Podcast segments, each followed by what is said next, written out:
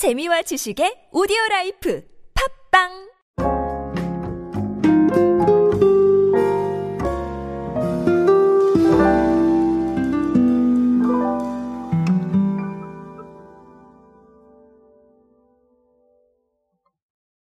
어떤 메시지를 전달하는 방법은 여러 가지가 있을 수가 있어요. 제가 늘 강조드리는 개인의 시대, 가치의 시대, 생각의 시대 이런 얘기들이 어 그냥 네, 말로만 그런 게 아니라 정말 실제로 소비에도 드러나 있고 컨텐츠를 선택하는 것 그리고 제품을 선택하는 것에도 영향을 주고 있기 때문에 결국은 여러 가지 네, 방법이 존재할 것이다 라는 건데요. 오늘 사례는 그런 여러 가지 방법 중에 하나가 아닐까 싶습니다. 오늘은 김치 이야기로 함께 하겠습니다. 안녕하세요 여러분 노준영입니다. 디지털 마케팅에 도움되는 모든 트렌드 이야기로 함께하고 있습니다. 강연 및 마케팅 컨설팅 문의는 언제든 하단에 있는 이메일로 부탁드립니다. 자, 삼성 웰스토리의 사례예요. 어, 삼성 웰스토리라고 하면 아무래도 네, 뭐 사내 식당 이런 쪽이 많이 생각나실 거기 때문에 어, 우리가 완벽하게 사실 마케팅이다라고 보기는 조금 어려운 사례일 수도 있어요. 왜냐하면 타겟이 한정돼 있으니까. 자, 그런데 그럼에도 불구하고 제가 이 사례를 고른 이유는 어, 꽤나 흥미로운 부분들이 있었어요. 아주 단순하지만, 네, 단순한 것들을 흥미롭게 만드는. 자, 그리고 계절적인 특성상 우리 이제 김치, 김장 얘기가 나오기 때문에, 네, 그런 부분도 좀 존재했습니다. 뭐냐 하면, 자, 마음 장독대라는, 네, 홈쿡 김치 프로모션입니다.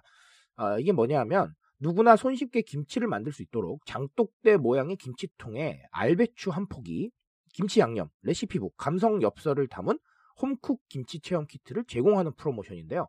어, 이거를 기획한 이유는 사내 식당의 주요 고객층으로 부상한 MZ세대들, 식사뿐 아니라 차별화된 체험과 재미 요소를 선사하기 위해서 자, 이런 프로모션을 기획했다라는 겁니다. 자, 어, 이 프로모션의 그래서 목적은 제가 봤을 때는 아주 범대중적인 마케팅은 아니고 찾아오는 사람들한테 이 삼성 웰스토리라는 브랜드의 이미지를 각인시키는 것이죠. 무슨 말인지 아시겠죠? 자, 그래서 그런 부분입니다.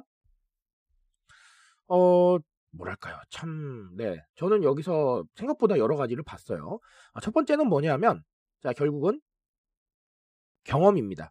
여기에도 나와 있죠. 차별화된 체험과 재미 요소를 선사하기 위해 기획했다라는 건데, 어, 우리가 무언가 경험할 수 있는 것들을 계속해서 좀 만들어줄 필요가 있습니다. 단순하지만 네, 의미 있는 경험일 수 있어요. 누군가한테는 흥미로울 수도 있고요.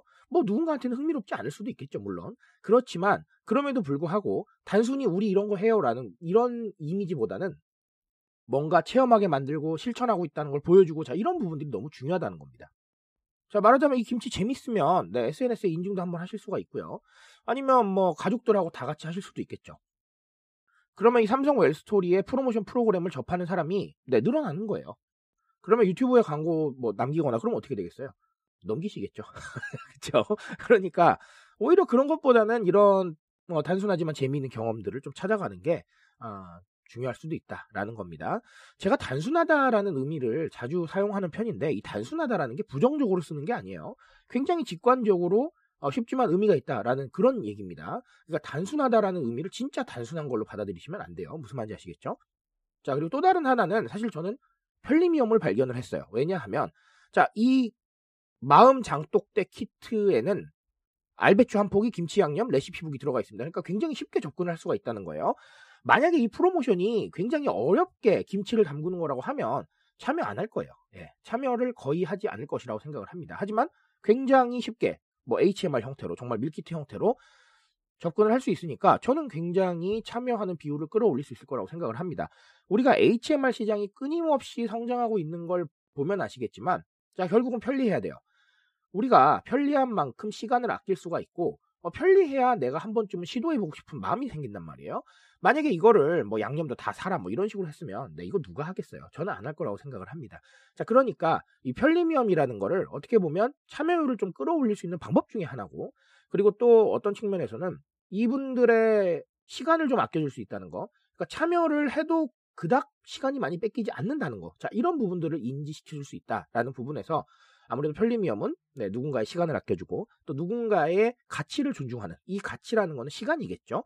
자, 이런 부분들을 알려줄 수 있다라는 겁니다. 그래서 어, 이번 이 프로모션은 뭐 나쁘지 않겠다. 그리고 어, 이 프로모션의 타겟층은 결국은 어, 사내식당을 이용하는 MZ세대였지만 우리는 조금 더 넓혀서 어, 다른 부분에서도 이런 벤치마킹 포인트, 그러니까 김치를 담그는 키트를 쓰시라 이런 얘기가 아니라 아, 이 프로모션이 담고 있는 의미를 한 번쯤은 생각해 볼 필요가 있겠다 라고 해서 제가 말씀을 드렸습니다.